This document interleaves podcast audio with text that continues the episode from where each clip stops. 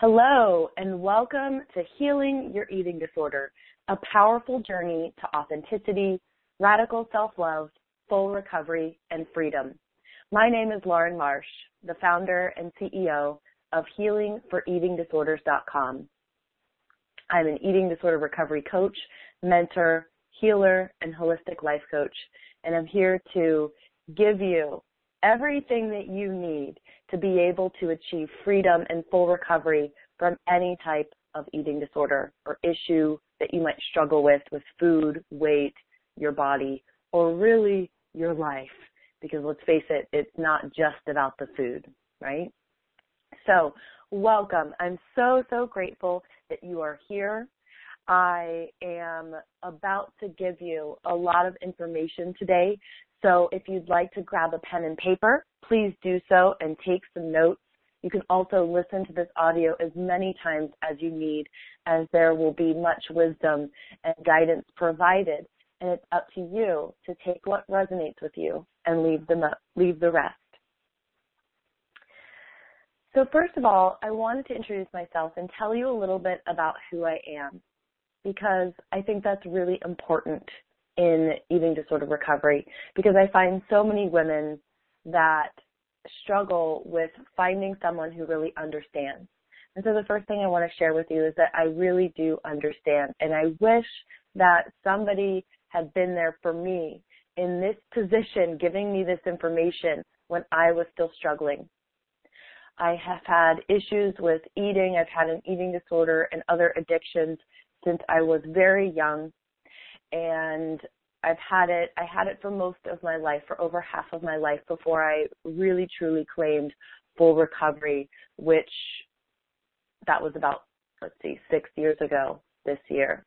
So it's been a long time that I have been fully recovered, but I did struggle with it for most of my life. And I want to let you know that I do relate to whatever it is that you're going with, and you'll hear that through this program that I really do understand and can resonate with where you're at right now. And most of the things that you're thinking are weird or stupid or silly to say, I have to admit that most of them have probably come out of my mouth or have been written down or have been, you know, going through my mind at one point or the other. So there's nothing that you could say or think or do that I wouldn't understand. And also, I have been coaching for many years now and I have worked with hundreds and thousands of men and women all over the world. And so I can totally appreciate where you're at. And I just want you to know that you're not alone.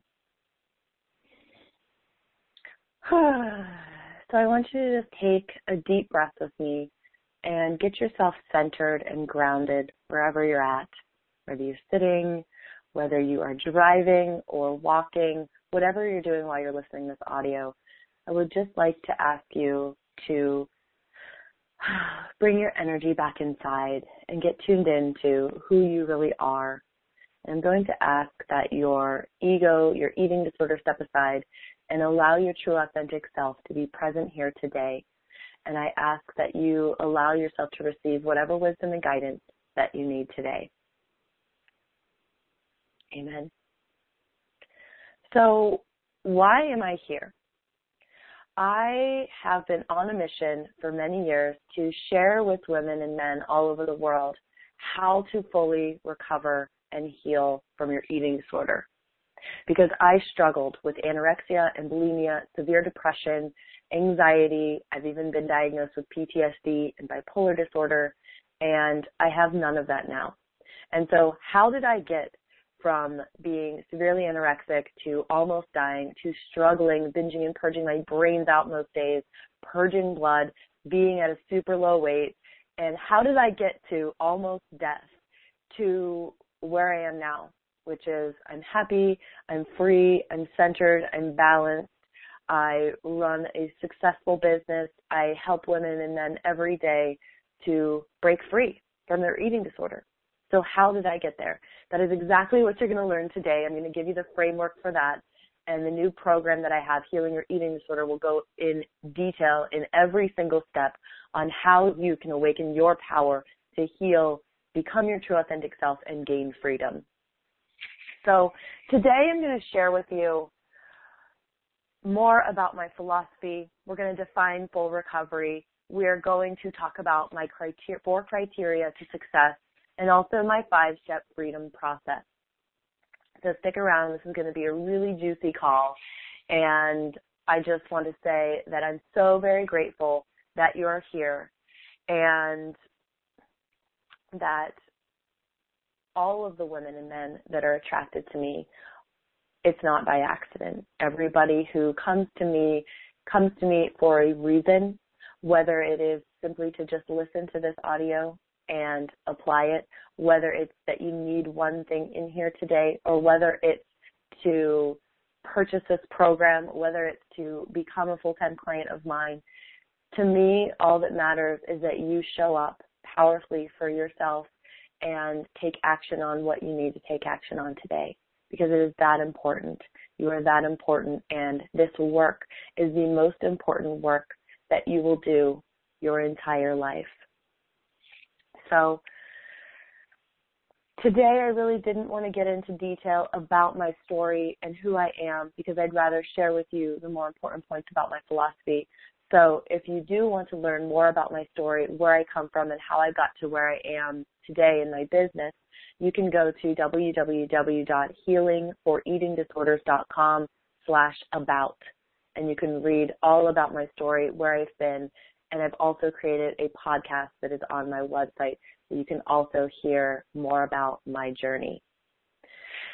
So today I want to talk about my philosophy and the journey of recovery that you're about to embark on. Now recovery defined by me is very different than some other traditional treatment providers or professionals will define. And traditionally, in a treatment center, they'll say if you are at a normal weight or if you have an absence of eating disorder behaviors, that you are quote unquote fully recovered. And I've got news for you. That is bullshit. There could not be further from the truth. And if you're here, you probably have tried that method or don't resonate with that type of thinking. And so I'm really glad that you are here. I look at recovery as a journey. Recovery is an amazing process of growth and expansion. It will challenge you to grow and learn and face your deepest fears on your path of healing. This isn't a linear path where you have to do A, B, and C and get to point, you know, go to point from point A to point B. This is not something that we can control or figure out or really know what's to come.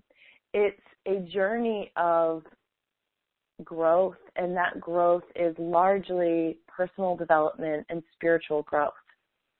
It's a process of peeling back the layers and discovering who you really are on the inside. And we'll talk about today discovering this true authentic self and doing the work we need to do to peel back those layers, to take off the external shell. Because everything that you have inside of you already is enough for you to heal and recover. And so this might sound a bit magical or, you know, pie in the sky dreamy, but I'm going to give you some really concrete steps on how to achieve that. And so the journey of recovery is, we look at it like a mountain.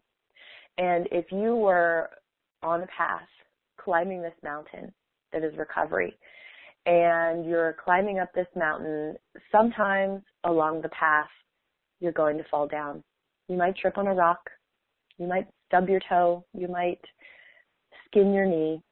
You might find a shiny, pretty flower off in the distance and you might go after it thinking that that's the answer to your problem.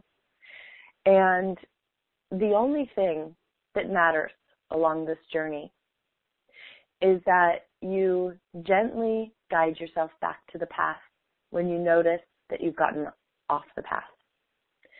And the only other thing that really matters is never giving up. It doesn't matter how long it takes you to climb the mountain, as long as you're still climbing. It doesn't matter if you fall down. It doesn't matter if you, you know, fall on your ass and slide halfway back down the mountain. It doesn't matter. The only thing that matters is that you never give up. Because if you never give up, then you will not fail. And I promise you, if you continue to stay plugged in and connected to my message and the things that I share in my tribe and in my program, that you will 100% without a doubt achieve and get to full recovery and freedom. I have no doubt in my mind. And they're also that I mean that's one of the reasons why women find me is that they're ready to evolve. They're ready to take their growth to the next level. You may have had treatment for years. I have worked with women and men who have been in and out of OA, AA, NA, EDA. I have worked with women who have been in 20 treatment centers, who have been in therapy for 40 or 50 years. And I've worked with women and men who have had zero treatment and zero therapy. So it doesn't matter so much where you come from as long as you are ready to embrace this new way of thinking and to abandon everything that you believed and thought you knew about what this process is supposed to look like. Because I've got news for you. It is going to look dramatically different than what you expected. And this process is going to also probably scare the shit out of you in a good way.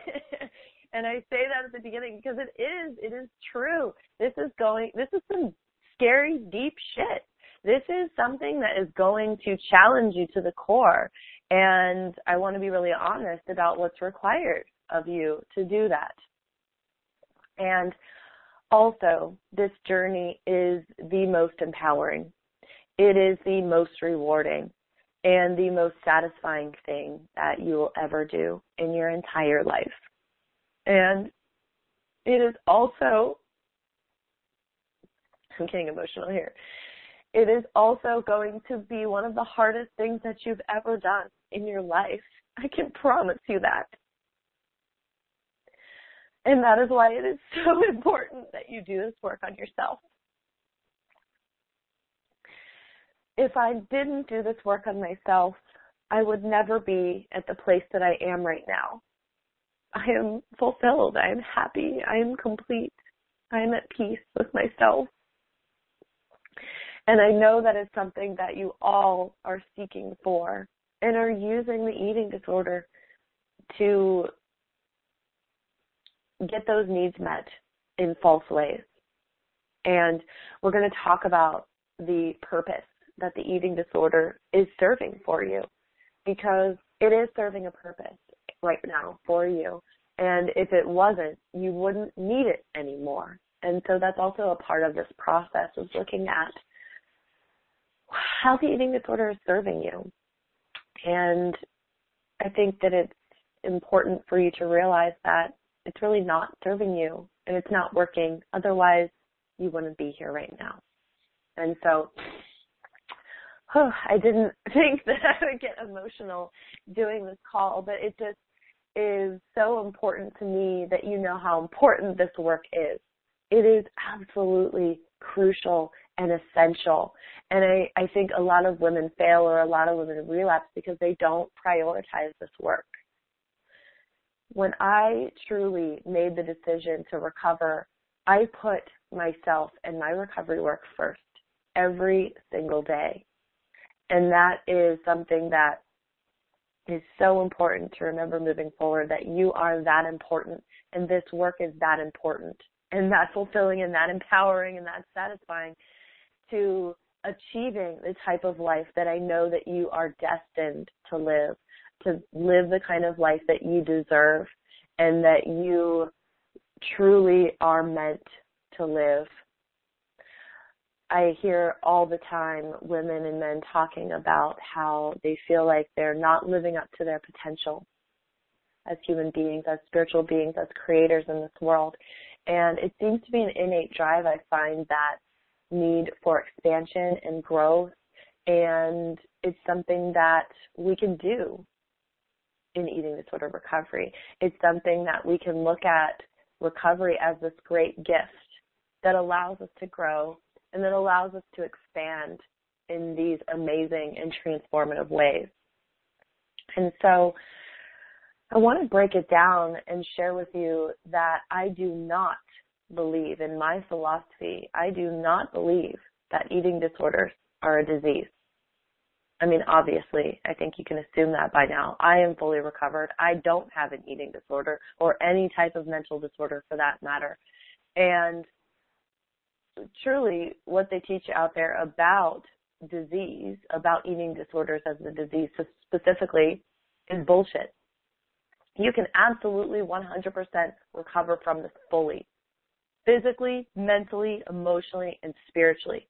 I've done it myself and I teach women to do it every day. I see miracles happen every single day when it finally clicks, when everything finally falls into place and these women are coming to this place of wholeness and freedom in their lives and it just brings me to my knees in, in such gratitude that I'm able to teach this and that I'm able to share this message that it is absolute bullshit that people out there are still teaching these outdated concepts that eating disorders are diseases that you'll never fully recover from. And I talk about this in my in my story on my webpage, but I I personally was inpatient several different times. And I remember coming to the awareness that what they had to offer just didn't serve me. I understood that what they had to offer was good at some time in my life when I needed it to keep me from dying. You know, it did a really good job of helping me in that way but it wasn't going to help me get to the freedom, empowerment, joy, love, happiness that I truly craved in my life. And so I told the treatment team, the director of the program that I was leaving AMA against medical advice.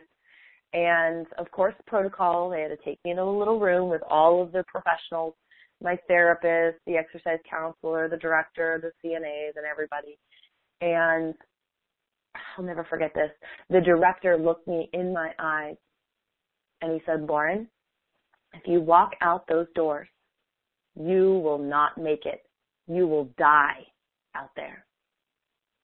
And I looked right him right back in the face and I said, I don't care what you think. I am still leaving. And I was out. And that was truly the turning point when I allowed this journey to, rather than be an external seeking for something outside of myself, you know, I no longer was searching for the answer in a treatment center. I was no longer searching for the answer in, you know, reading a million books and diet books and, you know, personal growth and just trying to find the right thing that was going to fix me or that was going to cure me you know. And I do believe in books and I do believe in, you know, the power of having therapists and support around us, don't get me wrong. But the place that I was coming from shifted from a place of I need to find it outside into a place where I had to say, what do I need to heal? I need to take responsibility for my own healing process because these people aren't on my side. A lot of it is is profit driven, a lot of it is, you know, keeping people sick and helping them manage and cope with their symptoms, which quite frankly is fucking bullshit. And I do swear and I apologize if you don't like swearing, but that's just who I am. When I get fired up, I will throw around a cuss word or two. But it is. It's the truth. And I have worked with so many women and it, it it does get me a little fired up. It does press my buttons a little bit because there are so many people that still believe. And one of my criteria for success in this program and to achieve full recovery and freedom is not that you have to wholeheartedly believe with all your heart right now that 100% full recovery is fully possible for you in this moment. I don't ask that you have to believe that right now. I only ask that you stay open to the idea that you can heal and recover 100%. To really open your heart and open your mind to the concepts of sharing with you today, knowing that these are my truths. And I invite you to find your own truth through this process. And many men and women who at first come in thinking and believing it's not possible for me to fully recover are actually the ones that because they remained open, they are the ones that actually go on to achieving full recovery and freedom and are blown away by it too. I had a client who I worked with for three months last year and he was an older gentleman and he said at the very beginning, you know, Lauren, I don't know if it's truly possible for me to recover. And he said that, you know, I'm 55 years old. I have been struggling with this for 40 years and, you know, nothing out there has really worked for me. And he went on to tell me about all the different things that he'd tried. And I said, that's fine. You don't have to believe it yet. That's fine. Just believe in me, believe in the process, and trust that if you just are allow yourself to open up to this journey and be guided into facing your deepest fears and challenging yourself in a way that you've never challenged yourself before, that you will um, just remain open to that fact and allow it to come to you if that's meant for you. And here we are, not even a year later, and he is doing phenomenal. He is, I would say that he's fully recovered. He's a bit humble and knows that he's on the way, but he is experiencing such high levels of empowerment and freedom in his life. And we no longer even have to talk about food or the relationship with his body anymore in our coaching calls. It's more focused on the big vision and the type of value and purpose driven life that he wants to lead now. Because that's the gift of recovery. The gift of recovery isn't just to let go of these behaviors. The gift of recovery is to create an amazing life for yourself. It's to dream big and to create a life that you can only picture in your mind. You know, back when I was in recovery, I did this. I did this visioning exercise. And I asked myself, if I could have it exactly the way that I wanted, how would it be? And as a result of doing those processes in my recovery, I now have and embody and embrace everything that I laid out in that vision, in those early visions. And I continue to expand on it. And I'm going to teach you everything that you need to know about how to live this life in this program and how to create your dream life. Another huge part of my recovery philosophy is truly embracing the fact that everything we do in recovery is an act of self-love for yourself. If I asked you right now, do you love yourself? I can guarantee that 100% of people listening to this are going to say no. Some people, a small percentage of people listening to this will say, well, I like myself sometimes, or I can love myself sometimes, but there is this other part of me that despises who I am, that beats me up, that criticizes me.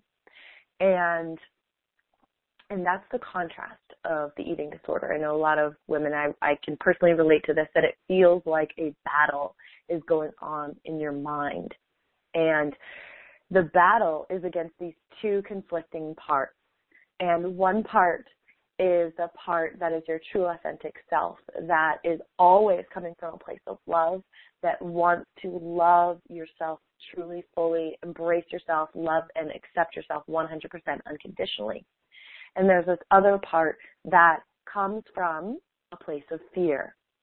And it's the eating disorder. The eating disorder is fear. And everything that is built into this, what I call the eating disorder program, will always come from a place of fear, of lack, of negativity and deprivation and constriction. So there's these two opposing forces and what we do in my recovery philosophy is we ultimately focus on everything that we do in recovery is an act of self-love for yourself. And loving yourself is the number one goal that we have for this entire process. If all you did was focus on loving yourself, you could achieve full recovery and freedom. You wouldn't even need to know everything else in this program if only you focused on loving yourself unconditionally. That would suffice. However, most women and men don't know what that looks like. They don't know what that feels like. They don't know what that looks like on a level with your relationships. How do I show up in a place where I'm loving myself, but also loving and giving to other people? You know, a lot of people have these limiting beliefs about loving yourself that loving yourself is selfish and that it's wrong to focus on myself first.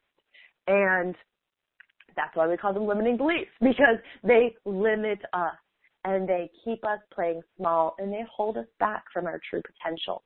And so loving ourselves is the process that everything in recovery falls underneath this umbrella of loving yourself. And we can also say that if the process of recovery is learning to love yourself and the eating disorder is fear, then also what's included in this journey is bringing up every single deep-seated, rooted fears that you have that are in your subconscious mind, that are in your conscious mind. All of these fears that you have in your life are going to come to the surface in order for you to heal them and transform them into love and acceptance and finding compassion and forgiveness for yourself. So there are going to be fears on many different levels. There are going to be the surface level fears, which you might be thinking about now, like uh, something that I would probably say about 99% of people with eating disorder struggle with. Not all, but many women and men will say that there's this very strong fear of, of getting fat. I remember I thought recovery equaled getting fat. And that one of my biggest fears in recovery was that I was afraid I was going to blow up like a balloon. And as unfounded and as illogical as I knew at the time, there was still a part of me that was terrified of gaining weight. And so I had to learn how to allow those fears to come up and how to face them, process through them, and ultimately transform them into a new set of beliefs and a new set of thought patterns. And we'll also do that in this program. And so that would be a level, a physical level fear. There will also be fears that are things like, I'm afraid of failing. What if I try this process that Lauren talks about? What if I try to go on the journey of recovery and I fail or I fuck it up or I fall down and I get messy or I get a week without binging and purging and then I binge and purge? Then I'll be a failure. Or what if I can't do it? Okay, those are some fears, common fears that I see along the journey. And they also have to do with um, sometimes people are fear afraid of success in general, you know. Well, what happens if I do recover? Then what? And so I find that it's more of in those fears, it's more of a fear of the unknown, which is also a really big reason why many, many women and men they are afraid to let it go. Because oh if i the thinking is if i let it go then what do i have? I don't know who i am. I don't know what to do. And so I, it's the unknown and i'm afraid of that and so i hold on to what is comfortable what is safe what is natural and normal for me right now which is those eating disorder behaviors it is the dysfunctional behaviors. And that is a huge reason why many people won't ever recover.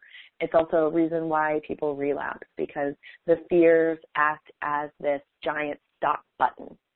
And so if the fears coming up acts as a stop button, then you know what that means. The go button is actually facing them. And I think that you'll be happy to know that on the other side of the fears, many women will tell me that eh, it wasn't as scary as I thought. you know, or we just start really small and we take baby steps in facing those fears one little bite-sized chunk at a time. But this whole eating disorder recovery process is just a really big process of bringing up your fears, bringing up your deeply held fears. You know, other fears like, well, what if people don't like me? What if people reject me? What if I find out who I am and I don't like it? What if I discover who I am and I, I, you know, I don't like it or other people don't like it? There are so many things that come up on all different levels. So we're going to have surface stuff, the fear of what our body's going to look like and how it's going to affect our, our appearance. But we also have these deeper level fears that are held on the emotional, mental, and spiritual levels. And so as we move through the levels and as we go through the healing process, you'll find different levels of fears coming up. And to be completely honest, this is also a lifelong process because there are still things that come up in my life that are fears. And now I have a very different perspective of fear. I look at fear as essential to growth. And if there's something that really terrifies me, for example, like doing this program, creating this program, writing this book that comes along with it, doing that is something that, to be completely open and honest and authentic with you, it scares the shit out of me you know? Um, but I realize that in order to grow, I must face my fears. And the most powerful growth that I've ever experienced has come from those big, giant fears. And so I always say that the things that I'm afraid of doing the most are the things that I need to, in fact, do the most. Okay, so we want to kind of shift our attention away from fear being a bad thing or something that we have to avoid and we embrace it and welcome it and say fear is a good thing. Fear is welcome here and in fact is an important part of this journey. Okay? So those are a couple essential keys to my philosophy. Another thing that I believe in in my in the recovery process is that ultimately this is a giant experiment for you.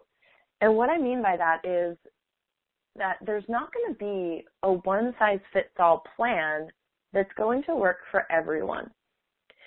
And that's also why my private coaching programs are so effective because I don't sit there and say, here, here's the program, do A, B, and C, do this at this time, do this, you know, then, and, and just do this and you'll be fine. No, it doesn't work like that. It works like this. And we have to approach it in a way that is fun, excuse me, and exciting. And we look at it as this great adventure to experiment, to try to find the things that work for you. Okay.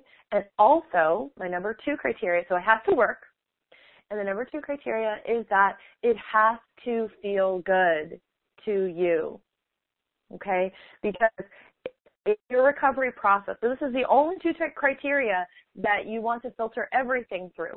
Because if what you're doing in your recovery doesn't work and it doesn't feel good, then what the hell would be the point? You wouldn't keep doing it. And I guarantee that that is exactly the reason why you are where you're at right now. Because the things that you've done in the past, they either haven't worked, or they haven't worked in the long term, or they haven't felt good. So you quit doing them. Okay? So everything that I suggest to you in this call and on the in the program and in the workbooks and all of the programs that I put out, it really has to do with you and finding exactly what it is that's going to work for you and if it keeps work, if it works for you, keep doing it. And also what feels good. Okay? And by that, I don't mean on a short term basis. So I know, I know how good binging and purging used to feel to me. Okay? I used to say, and this is so, I can't even believe that I'm going to say this right now, but honestly, I used to think about and journal about and talk to my therapist about how I never thought that I would find anything that felt as good as the eating disorder did. I mean, that's sick to me right now because I know how many other things are so much more satisfying and nourishing and feel so much better to me now. So what I mean by feels good in this is not on a short term level. So I know that the eating disorder might quote unquote feel good in the short term. You know, restricting might feel good in the short term. Okay. Drinking a bottle of wine or getting fucked up or doing whatever might feel good in the short term. But what I'm not talking about the short term. I'm talking about feeling good on a soul level. I'm talking about feeling good and for the purpose of loving yourself and doing what is in alignment with your true authentic self and what is in alignment with your heart and your spirit or your soul or whatever you want to call it. What's in alignment with your higher self or your true authentic nature with source, whatever you want to call it, I don't care. The, the, the point is that it must feel good on that deeper level to you. So yeah, when I'm talking about recovery and we're talking about what feels good, you know, it might not feel good in the moment to stop yourself from binging and purging. However, on the long term, hell yeah, that feels good. You know how good it feels because it feels good on that deeper level. So I'm hoping that that resonates with you and that makes sense. So recovery is this awesome fun experiment to, you know, test out everything and find what works and what feels good. Okay? So also in this process, one of the keys to becoming fully recovered is going to be shifting away from being externally motivated and towards and into becoming 100% internally motivated. Okay? So what do I mean by that? I mean that if this entire process is a process of learning how to love yourself, then we have to start becoming driven by our own internal needs, wants, and desires. We have to stop prioritizing other people before ourselves. We have to stop people pleasing and, you know, learn how to be assertive, learn how to be authentic with people, and, um, you know, we sometimes we have to learn to say no. And that's also part of this process. And what I was saying before about, you know, loving yourself, if all you did was love yourself, most people don't know what loving yourself actually means.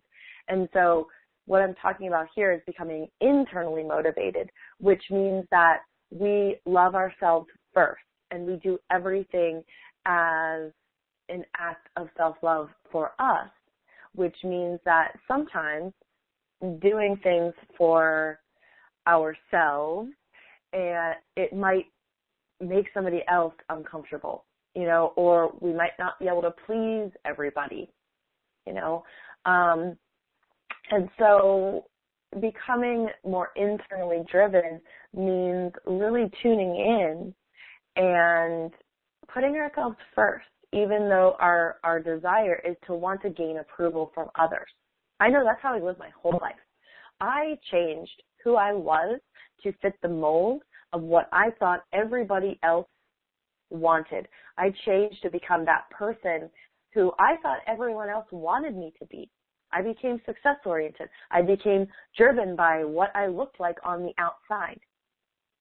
And I'm sure that you can relate to this people pleasing and approval seeking behavior. And so what we have to start doing is rather than seeking other people's approval and trying to make everyone else happy, we first have to have to tune in and focus on how we feel.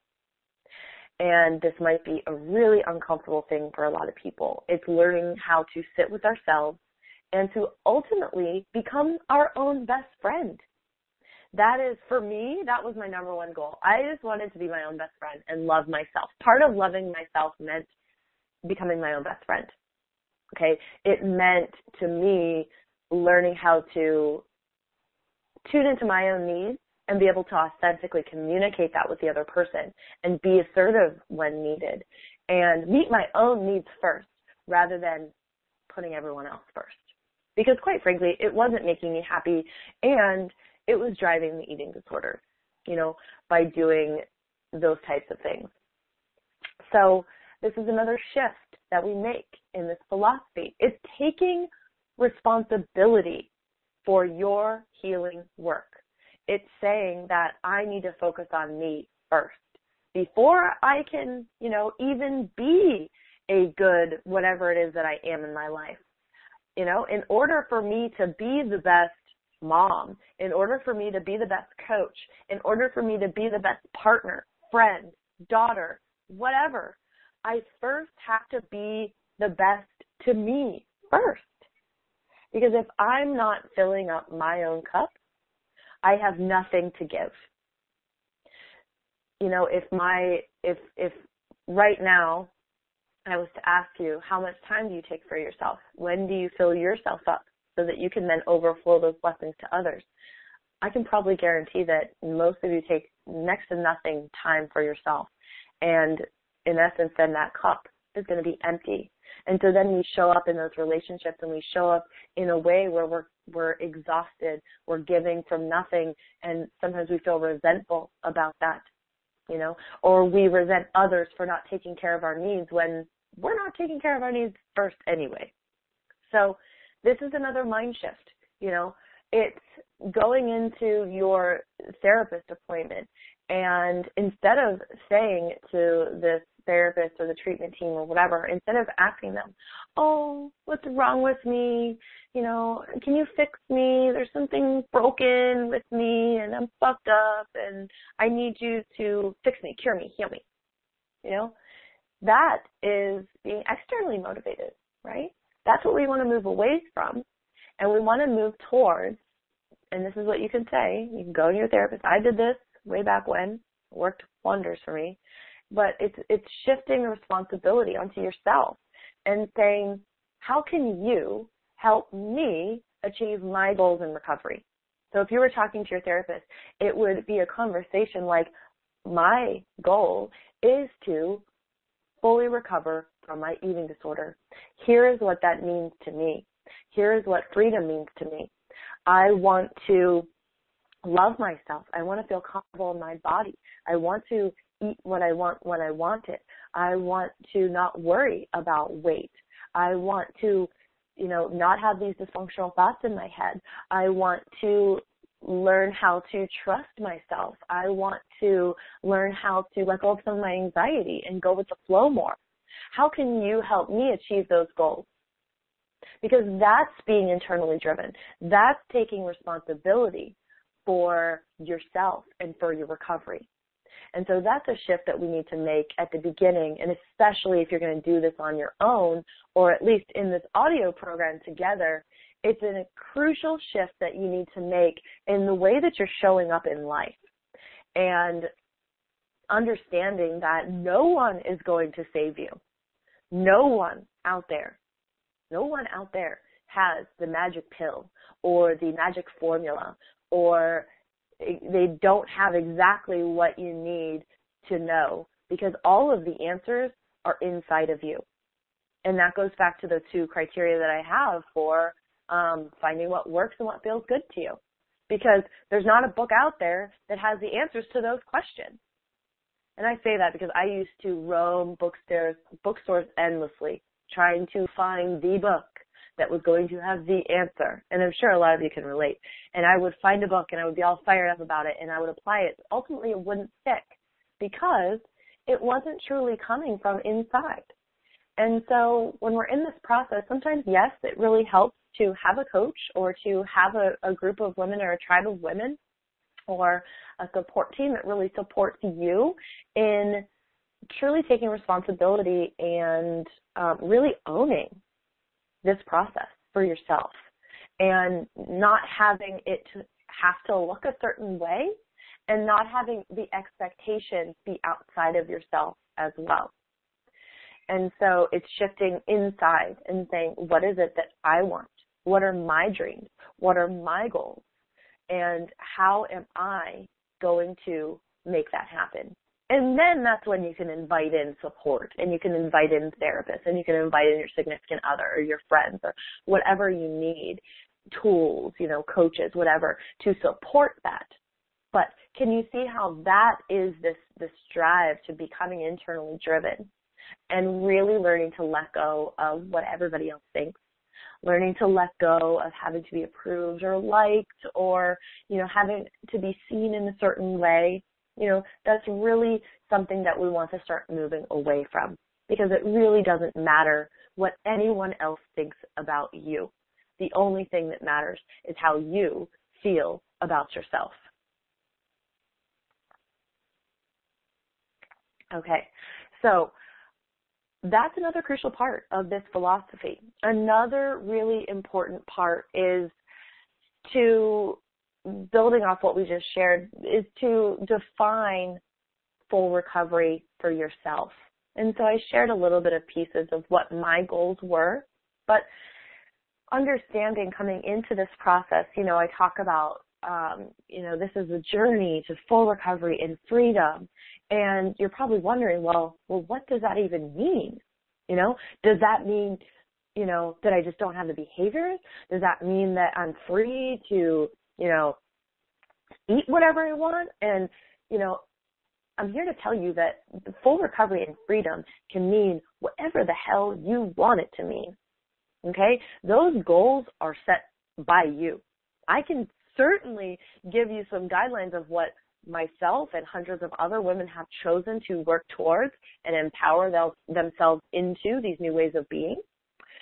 And I'm going to share that with you, but I, I just want to let you know that this is something that you have to define for yourself. And everyone's goals that I have worked with over the years have been completely different. Similar, right? Because they all have to do with loving yourself and trusting yourself and getting to know yourself and becoming your own best friend and you know letting go of the eating disorder but it's all defined in a different way. And so this can be a really awesome exercise to sit down and say what does full recovery and freedom really mean to me? So understanding that coming into this process that it's all defined by you and that it means different things to different people. And it will mean different things to different people and it will mean different things to you along your lifetime as well and in the stage of life that you're in and things that you're going through, it'll mean different things. And I also want to add that full recovery and freedom means in every area of your life. And so when I work with women, I don't just talk about how you want your body to be and how you want to feel, but also I'm like, you know, half these women are stuck in careers they fucking hate and they're going, I want to, you know, make a difference. I want to help people. I want a new career. I want to do exercise that like, you know, that, that lights me up and that I enjoy. And I want a partnership that fulfills me. And I want the spiritual connection. And I want thoughts that, you know, empower me. And I want to be able to achieve these goals and dreams, whatever they are. And so creating this life and defining what full recovery and freedom means for you can be all of that. And I don't want you to limit yourself in thinking that this just has to be all food and exercise because on the contrary, it is not. Because in fact, a lot of the time, this is why I am a holistic life coach as well as an eating disorder recovery coach. Because most of the time, the reason that women have these eating disorders or that they're perpetuated for so many years is because they're so unhappy and unsatisfied and unfulfilled with the things that are happening in their life. They're unfulfilled in their careers. They're unfulfilled in their relationships. They don't know how to connect with their children. They're not achieving their potential in their careers. And so you can see how those types of things will lead us to using the food to get those needs met.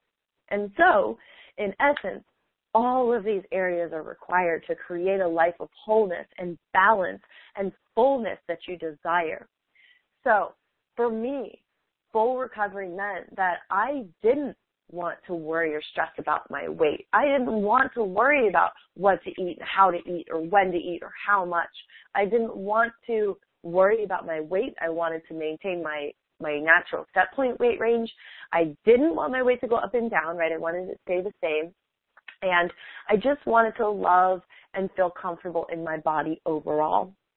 I wanted to have a loving relationship with it. I wanted to appreciate it. And I also wanted to have a loving and um, fun and exciting relationship with exercise. Emotionally, I wanted to accept myself for who I was. And at that time I didn't know who I was, so I was okay with with finding that out.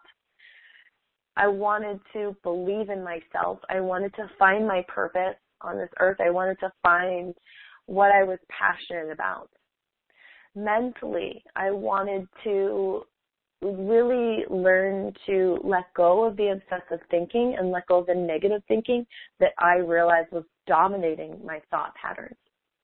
And this came later in my recovery, but was really key was that I realized how negative my mindset was. And so I really wanted to learn how to mentally be more peaceful. I wanted to be able to feel like I could feed myself healthy, nourishing, loving thoughts. And I wanted to let go of the critical, harsh, demeaning eating disorder voice that seemed to dominate and echo throughout my mind every second of every day. And I also felt like that voice sometimes controlled me. And so I wanted to take back my power and really empower myself to become the amazing woman that I was meant to become. And I had to learn how to uh, become the master of my brain, so to speak, in order to do that. So I wanted to be able to con- not control, but I wanted to be able to guide my thoughts in a healthy, loving, more productive way than than what had been happening in my mind for my entire life. Um, and so you can see how I'm breaking it down. Physically, this is what I wanted. Emotionally, this is what I wanted. Mentally, that's what I wanted. And spiritually, I really wanted to learn how to trust myself. I think above all, not trusting myself was one of my biggest downfalls in recovery because I would get scared and I didn't trust myself. And so learning to do that for me was more of a spiritual practice. I had to learn how to let go, trust, and have faith, not only in myself, but also I wanted to discover what my higher power, what the universal source energy, what that whole, you know, spiritual realm meant to me. So I had to learn how to trust myself and I wanted to uh, learn how to connect with my higher power. I wanted to learn how to relax. I didn't know how to relax at all. And to do so, I had to learn how to surrender. I had to learn how to go with the flow. And those are the things that I really wanted to um, be able to do and also to learn how to tap into my own intuition, to be able to be guided from within. And so those ultimately are the backbone of my philosophy for recovery. And so I believe that if we are able to heal on every level, physically, emotionally, mentally, and spiritually, then we are able to come into a harmony of all these parts. And by doing so, we come into wholeness and we come into this place of freedom, love, joy, acceptance, wisdom, power, and full recovery. Right? Because that's what that meant to me. And it can mean whatever you want it to mean for you. I'm not going to sit here and define it for you. I'm willing to guess it's similar to that, but it's up to you to put pen to paper or write this out, type this up for yourself and say, what is it that you want on each level and how satisfied are you with each different level and area of your life right now? So those can be some valuable and powerful things to tap into in defining full recovery and what you want. So let me go a little bit deeper and define because that's part of the process. So that is the backbone and that's the philosophy behind how you will achieve full recovery and freedom. But there's one other step in there and that becomes the first step, the step before all others. So let's shift gears and let's talk about my five step freedom process. The five steps towards empowerment and healing on every level to achieve full recovery and freedom. So the first step that I will teach you in this program is called awareness and change. And the, it's the first step because it is so important for us to gain awareness of the issues and the problems that you're having on each level before we actually make the shift and make the change. So the first step is more about identifying the pattern that keeps showing up in your life that you'd like to change. And so it's not just about saying, you know, oh, I'm binging and purging. Oh, I'm restricting. It's looking at the entire pattern behind it and looking at what happens that this pattern is engaging. And sometimes we have these patterns that will span for many years, and sometimes we'll have patterns that we run in a day or in a week or in a month. Sometimes they'll be um, really subtle, and sometimes they'll be so obvious. You know, like I'm sure you can identify and tell me all about the the process or the pattern that takes you from trigger to eating disorder behavior. You know, well, I was triggered by this emotion or this feeling. You know, I felt triggered when I feel triggered by, you know, um, when somebody rejects me, then I start feeling bad about myself. Then I use food to numb it out. Then I cross that line and start binging, and then I purge, and then I, you know, feel a tiny sense of relief, and then I ultimately feel worse about myself, and then I feel that shame, and then that builds into that cycle of having to do it again because it didn't actually cure the feelings or get rid of the feelings. It just fed and created that as a stronger pattern. So that's a that's a pattern. That's a smaller pattern that happens over and over and over. That's a dysfunctional pattern. But also looking at identifying patterns that show up in your life, you know, where you might have all this awesome stuff going for you and then you self sabotage or you notice that your relationships all look the same. You know, you might have had five significant relationships, but they follow the same type of pattern. Okay? So this is what I'm talking about. We're not looking back to blame or shame or say I should have done it differently. The first step of awareness and change is just simply observing what is happening in your life. What keeps coming up as the pattern that you'd like to change. Before we actually make any changes, we have to decide what it is that we desire that we want to shift and transform in our lives. And also, what's involved in this step is setting very clear intentions. Okay, so we want to set yourself up to succeed. We don't just want to jump right in and assume that stopping the eating disorder behaviors will be the answer to your problem because most likely it's coming from a deeper core issue. Okay, and I want to talk about that as well today. But the first step in this freedom process is becoming aware of those patterns, deciding that this is the pattern that you'd like to change, and then setting your intentions around it for what you want to create instead, what you want to move forward. And this is an important difference that I want to point out. It's the difference between my coaching and what I do in this recovery process and traditional therapy and treatment. And I see it over and over and over again with hundreds and thousands of women that have been to therapy and spent sometimes years and years and years in the rooms of therapy and going back and rehashing and rehashing and rehashing. And I get this all the time where women will say, I come out of those therapy rooms and I feel worse about myself and it didn't help me move any more closer to my goals and actually it feels like it just made the problem worse. Okay? So what we do in coaching and what is the essence of this entire program is we want to first create a vision for where it is that you want to go, what it is that you want to achieve. You know, what's that intention? Like we're talking about in this awareness and change step, we're talking about, okay, what is it that you would like to create? What would you like to move towards? What is it that your ideal life in recovery would look like and feel like and be like on a daily basis? So we set up where you want to go. And then, and this is the difference between you know, traditional therapy and, and coaching is that we start to move towards your goals. We start to really move forward towards your vision. And when we do that, we'll suddenly hit roadblocks.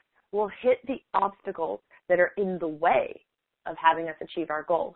And so then we see that, oh, you know, we're working towards something, we hit a block, and we see, oh, oh, oh, this block is attached to this root core belief that I have about myself that I'm not good enough.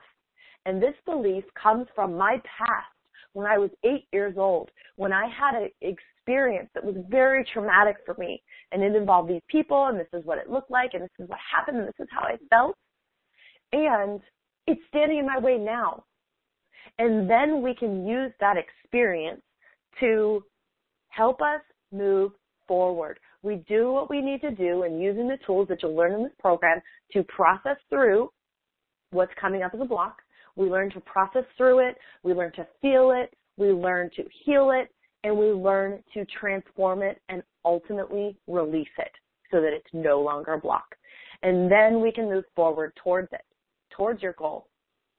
And then inevitably another thing's going to come up and this time it might be a little rock in the road that kind of trips you up a little bit. It might be something really huge and deep that's coming up as a giant brick wall. It doesn't matter what it is but by moving forward towards your goals you'll start to see everything that's in the way and that's good. That's a part of it. The stuff comes up for a reason it doesn't come up so we can stuff it back down and ignore it and numb it out and use eating disorder to kind of forget about it. But it comes up for a reason. And that one reason is to be released. It's to be healed. It's to be transformed. And unfortunately, even in my experience with therapy or, or different programs, is that we bring up the stuff from the past, but it has no purpose. You know, we're bringing it up just to bring it up and we go into it and by the law of attraction, what we focus on expands. And so when I was going back into my old traumas and my past, I was just muddling around in it and I was actually creating a stronger pattern in my brain that reinforced this old thought pattern and reinforced the traumas and reinforced the bad feelings. And to be honest, it really didn't help me get to where I wanted to be. And so I think that if you're listening to this, you're really wanting to take action and you're wanting to take action fast to achieve your goals and dreams. And so this is one way to do it. I mean, really just setting yourself up for success here. Yes, sometimes we do similar things that therapy does, but we do it in a completely different context. And ultimately, the purpose of, you know, um, moving towards your goals is, is, you know, it's so much more empowering and it's creating exactly what it is that we want. You know, a lot of times when you're going into traditional programs and things like that, there are not very clearly defined goals. And so I think it's like the 1% of people that actually do set goals are that much more likely to achieve them. And also, the law of attraction and the universal laws will help to conspire to bring what you desire to you because of that thought, because of that intention that you put out there in the universe. But more to come on that later. we'll go into detail it's like jumping down a rabbit hole there. But um, so we're talking about the five step empowerment process. And so awareness is change is really setting those intentions for is that you want to go so that we can deal with them with the blocks and the obstacles that get in the way when they can when they come up. So the second step in this freedom process is called roots and nourishment. This is the physical level of healing. And this is healing your relationship with your physical body, healing your relationship with food, and exercise. Ultimately, my highest goal for women who come into my programs is to teach you how to become an intuitive eater. Becoming an intuitive eater is also an internally driven process. So you can see how that aspect of my philosophy is very important, not only in your life and setting your goals and, and being driven towards them, but also it can help you with your food and intuitively choosing food and intuitively choosing exercise that lights you up and that comes from a place of love. And so this roots and nourishment step is ultimately whatever it is that you would like it to be. But I would hope that you would set your sights high and want to eventually become an intuitive eater. Yes, we have steps to help you develop along that process. But as you become more and more tuned into your true authentic self, you'll find that the food becomes more and more easier. So we do that as our foundation to build upon. That's why it's called roots and nourishment because we must have roots before we can fly. The third step in our five step freedom process is called power and feeling. And this step is the emotional level of healing. So I call this that power and feelings because this is truly where we start to own our experience, learn how to feel our feelings, and that's where our power is going to come from. This step also includes processing through old stuck emotions and traumas from the past. So just like we talked about when the other when the old stuff comes up, sometimes what happens is when we stop using the eating disorder that all of these emotions and feelings from the past come up, almost bombard you with these overwhelming feelings. And that's a lot, a, a big reason why many women relapse because when those feelings come up, number one, it feels like overwhelm and anxiety. So I'm sure you can relate when you are not doing your eating disorder, what feelings come up? Probably overwhelm and anxiety. And those act as an umbrella for a host of other emotions that are underneath it. And so we have to start allowing ourselves to feel what we're feeling at those times, as overwhelming and as uncomfortable as that is, so that we can start to get to the deeper stuff, the old emotions and traumas that we need to do. Ultimately, we need to process through them and release them so that they're no longer stuck inside of us, clogging up our energy, holding us down, and ultimately giving us a reason to use the eating disorder. Nine times out of ten, most women use the eating disorder as a way to manage their emotions. Do you do that? I am sure that you do. Most women will say it's a way to relieve my anxiety. It gives me comfort. It gives me safety. It gives me security. It gives me a sense of peace. However short lived all of these things are, or however much of an illusion that they are, they give us the sense of it. They give us a false sense of relief or a false sense of whatever it is that we're looking for out of the food. So we have to be okay with and understand that this step encompasses learning how to feel our feelings, learning how to feel the feelings that are underneath anxiety and overwhelm, which might be sadness, they might be grief, it might be anger. Oh, I get so many women that when they come to this step, they start to truly access their anger, and it is awesome when they can do it in healthy and productive ways. And I want to help you do that in this program as well. But also, you might experience feelings of disappointment or, um, you know, any any emotion. I mean, it's really starting to identify when you have those those feelings inside. What am I feeling right now? And then asking yourself, what do I need? And so we have lots of different tools and mindset shifts and things that we can do to learn how to truly take back your power, learn how to feel your feelings, and process through all of the emotional junk from the past.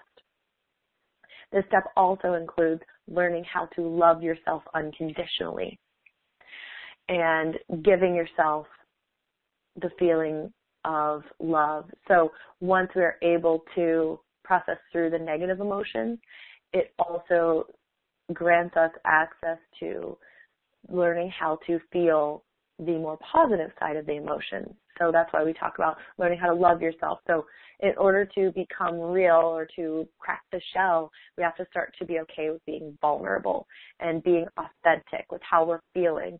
And sometimes we do have to say, I'm feeling sad or I'm feeling really disappointed or upset or pissed off right now. And in doing so, we are suddenly able to then feel the heights of joy and the heights of, you know, the love that we're truly seeking outside of ourselves where we need to start learning how to give that to ourselves. So I have some women that I'm working with right now that have blocked themselves from all feelings. And so not only do they want to learn how to feel the good ones, but they understand that learning how to feel the quote unquote bad ones are also part of this process. And it can really help improve all areas areas of your life including your relationships, especially when we really learn authentic communication, which is also something that we do in this step. We learn how to take our power back assertively and authentically communicate. And that all comes from knowing how we feel. So that's why it's part of this step. So the next step that we have in our five step freedom and empowerment process is called think and recover. And this step is the mental healing aspect.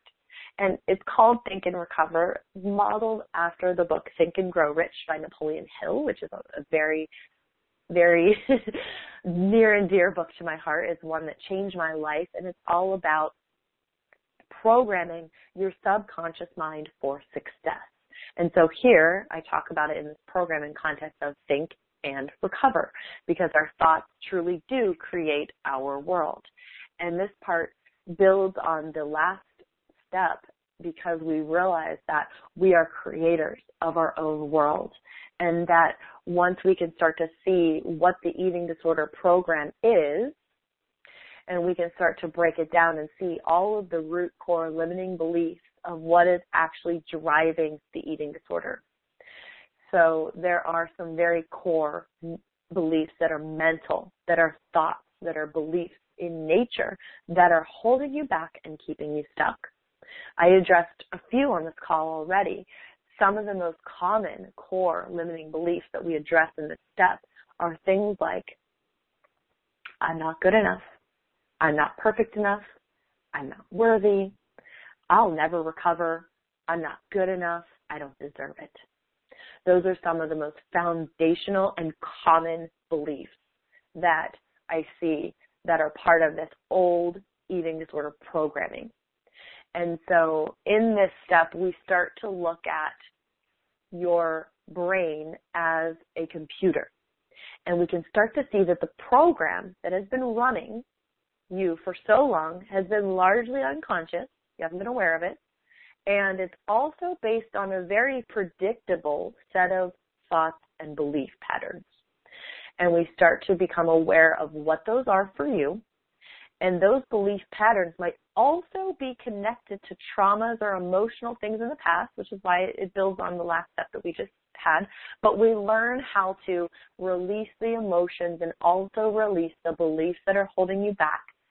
And then we are able to truly create an authentic framework that's going to support your new life. So we talk about in my philosophy downloading this new operating system, just like you would in a computer. You know, it's like where you're at right now, you're running like Windows 1.0, and we want to be at like Windows like 100.0.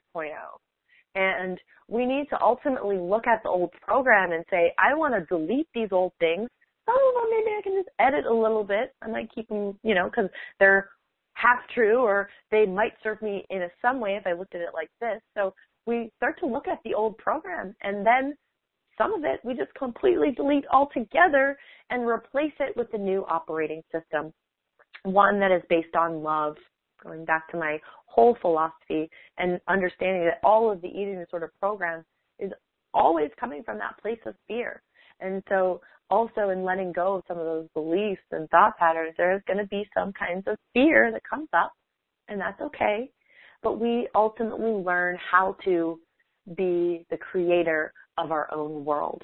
And we start to understand that we can shift our mental perspective in order to have a different outcome in life and a different outcome that can truly affect the entire destination of your life. One that can truly empower you. I mean, this is one of the most powerful steps that I continue to expand on now in my life because it is that important. So that's step four. And step five of this five step freedom process is called healing from within. And this is the spiritual healing level, healing on the deeper soul level to heal the connection with yourself and learning how to integrate spiritual principles into your life. And so when I talk about spiritual principles, I don't mean religion.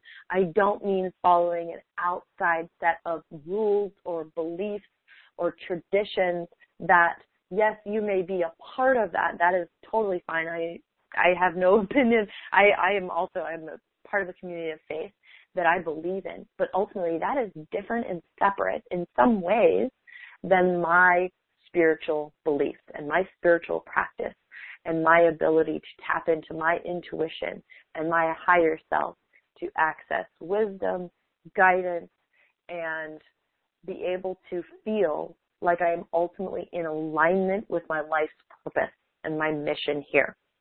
And so a lot of healing from within is defining what it is that you want your spiritual connection to be like. It's looking at what you want ultimately to believe in. What do you want to believe about yourself? What do you want to believe in about the world? And how do you want to foster and connect with that deeper part of you? Whatever it is that you believe or don't believe in, your beliefs have no bearing on the power of this process. Whatever you believe is totally fine. I can share with you my journey to believing in myself and, and discovering, you know, tapping into that higher power. But ultimately, this is something that is a personal practice, but spiritual principles are universal in nature. So also the spiritual principles that we will cultivate in this program are things like that I shared with you before, but they're things like trust and surrender and going with the flow, love. I mean, love is a universal principle, gratitude, empowerment, wisdom, things like that. You know, it's really learning how those are important in helping you make the leap from just recovering to being fully recovered. And I truly believe that if I had not gotten down on my knees when I was in despair and asked for help and asked for guidance and truly developed the faith and trust in not only myself but in the universe, that I probably wouldn't be where I am today. I had to humble myself and actually learn something about something that I had never believed in in my life, ever. And we can start by just learning how to believe in yourself. Or, you know, I've had women describe their spiritual practice as just being in nature or just exploring the tool of meditation. Things like that. So healing from within is really healing on that deeper soul level that we find ourselves feeling so disconnected in our daily life and healing from within is like plugging ourselves back in. It's plugging ourselves back into source or or God or Jesus or whatever it is your concept is, you know, for that. Plugging yourself back into love or plugging yourself back into whatever it is that you believe, really, and feeling like you are a whole, complete person again. Because ultimately, I'm here to tell you that there is nothing wrong with you. You are not broken. You do not need to be fixed. That ultimately you have everything within you that you need to heal and recover 100%. And that's also what is included in this step is knowing and revealing within yourself all of the wisdom, power, glory, everything that you need to know on this journey is inside of you. And it is truly coming to that realization and starting to really trust yourself and become the woman or become the being that you were truly meant to be on this earth at this time. Knowing and believing that you are strong, you are valuable, you are powerful, and you are so needed in this world. And so also in this process, you will start to tap into or, or begin to ask yourself these questions of who am I? What do I believe in? What's my purpose? What's my passion? And so those can be also a part of healing from within is really finding out who you really are. What's the nature of your true authentic self and the essence of your soul? And so those are some deeper questions. But ultimately, as I've done this work with women over the years, I've found that as we heal the physical and we move up to emotional, we move up to mental, that the spiritual aspects will always evolve no matter what. I haven't met a woman or man yet in this process that hasn't naturally evolved into healing all of those areas. And the ones that have are the ones that who have achieved full recovery and freedom. And that doesn't mean that they don't have anything to work on or that they're not continuously pursuing growth. That doesn't mean that at all. It just means that they are at peace with where they're at. They understand what they've been through. They're grateful for their experience. Like I am so grateful for the eating disorder. Had I not had the eating disorder, I I wouldn't be where I am today. And so for that, I am eternally grateful for the gift of my eating disorder. It was the greatest gift because truth be told, if I never had the eating disorder, I would have never learned how to love and accept myself. And that was the most powerful thing that I've ever done. And so this whole entire process, you might go through these steps sequentially. You might jump around there might be one that sticks out that you feel like you're you're lacking in that you want to develop more. But ultimately a focus on all of these areas is important. And also it's important to note too that the first step of awareness and change can preclude each step. So we can set intentions and, and create awareness in each area of our life not just in the first and then we move on but rather we're continuously opening ourselves to bigger and higher awarenesses and we are ultimately creating and evolving and expanding our vision for what is possible in your life and in your recovery. And so that's the five steps. I hope you've enjoyed everything that I've shared with you today. And I want to end with the four criteria for success in this program. So if you're ready to take the next step, if you're ready, I want you to enroll now. Don't wait. If you're not 100% ready, listen to this audio as many times as you need to get ready. Sometimes part of the work is getting to where we want recovery. And so in listening to this audio, hopefully that's moving closer towards that point of actually wanting to, to, to move forward in recovery. But if you're ready to take action and you're ready to start now, here are my four criteria that I did share with you one of these already, but I'm going to give you the four criteria for success in achieving full recovery and freedom with this program. And number one is that you have to be ready and willing to change. Okay just like I said, I have worked with people over the years that have not been ready and willing to change. And truthfully, half of the work that we did was just getting them to the place where they were ready and willing to change. So do whatever you need to do to get yourself into a place where you know without a shadow of a doubt inside your heart, mind, body, and soul that you are ready and willing to change. You are ready and willing to do whatever it takes to make this happen in your life, to create and manifest this in your life. Number two, you must trust that my process works and be willing to try everything. Going back to, you know, two of my things in recovery that they have to be, they ha- it has to work for you and it has to feel good. And so I ask in this criteria that you be willing to try everything to find those two things but you have to be willing and keep an open mind, even to things that you may have tried before. We're going to do them again, possibly coming from a different place. Or if you've done them before, you might be in a different place in your life now. So remain open, open your heart and open your mind. There's going to be things that you've never even conceived of doing or thinking about that I'm going to ask you to do. And I want you to be willing to try it all and trust that this process works. I have helped hundreds and thousands and guided all of these women and men all over the world towards full recovery and freedom. And it sometimes it's taken that leap of faith to just trusting that this works. Number three is that you have to be okay with being uncomfortable and doing things that scare the shit out of you. Okay?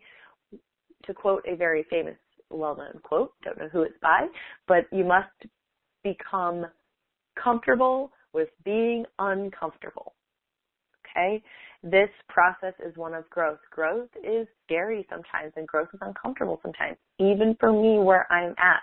Sometimes it's a lot easier to make changes now that I am where I am in life. However, it's still uncomfortable. You know, I'm trying something out new right now that is extremely uncomfortable, but I'm doing it because I know that it's for my highest good and also because I feel such a pull towards it. And that's how you know that these things are, are meant for you in your life. If you feel that they resonate with you on the deepest level, that you know you have to do it, you know it's in alignment with your higher self and with your purpose in life to do it. So you have to be okay with being uncomfortable. You have to be okay with doing things that absolutely challenge everything that you've ever known. You have to be okay with that because ultimately we're creating something much greater than what you have now, which is this life of your dreams, life of freedom, of recovery. So if we want to get a different result, we have to be willing to take different actions. And so sometimes being uncomfortable is part of that process. And number four is that you must be open to the idea that you can heal and recover 100% for good. And like I said before, you don't have to believe this wholeheartedly right now, but I just ask that you stay open to that belief and allow it to come true for you. Allow that belief to come to you. And you can even affirm to you, I'm affirm to yourself, I am open to this belief. I am open to the idea that I can heal and recover permanently, 100%. And so those are my criteria. Ultimately, I believe that anyone can recover, that anyone can do this. You have to make that decision if you are ready. Are you ready and willing to do whatever it takes? Are you ready to take responsibility for your own healing? And that doesn't mean that you do everything yourself, but it means that you ask for support when appropriate and you take responsibility for gaining and getting the things that you need from yourself and from others.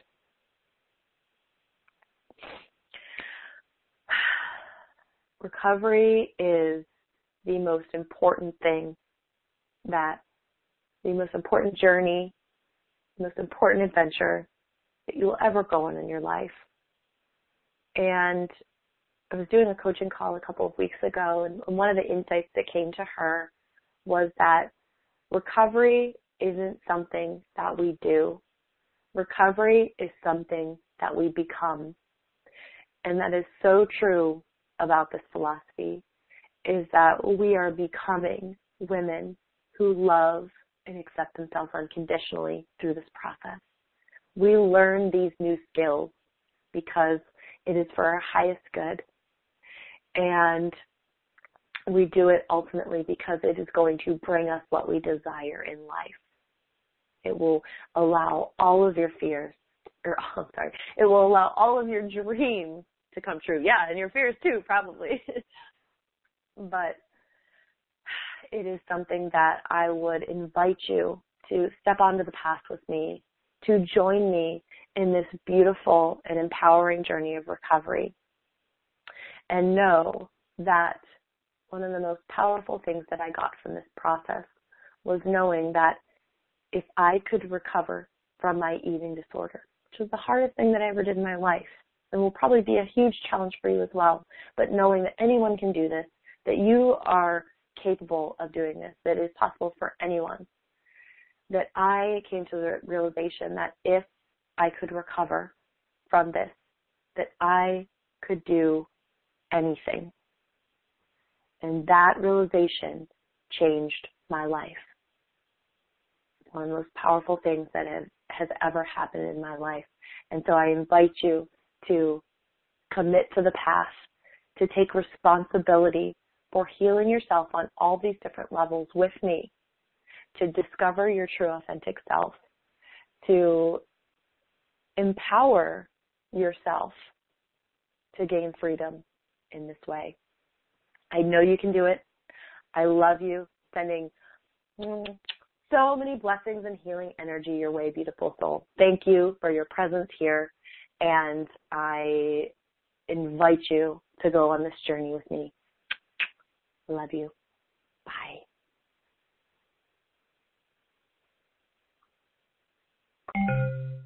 The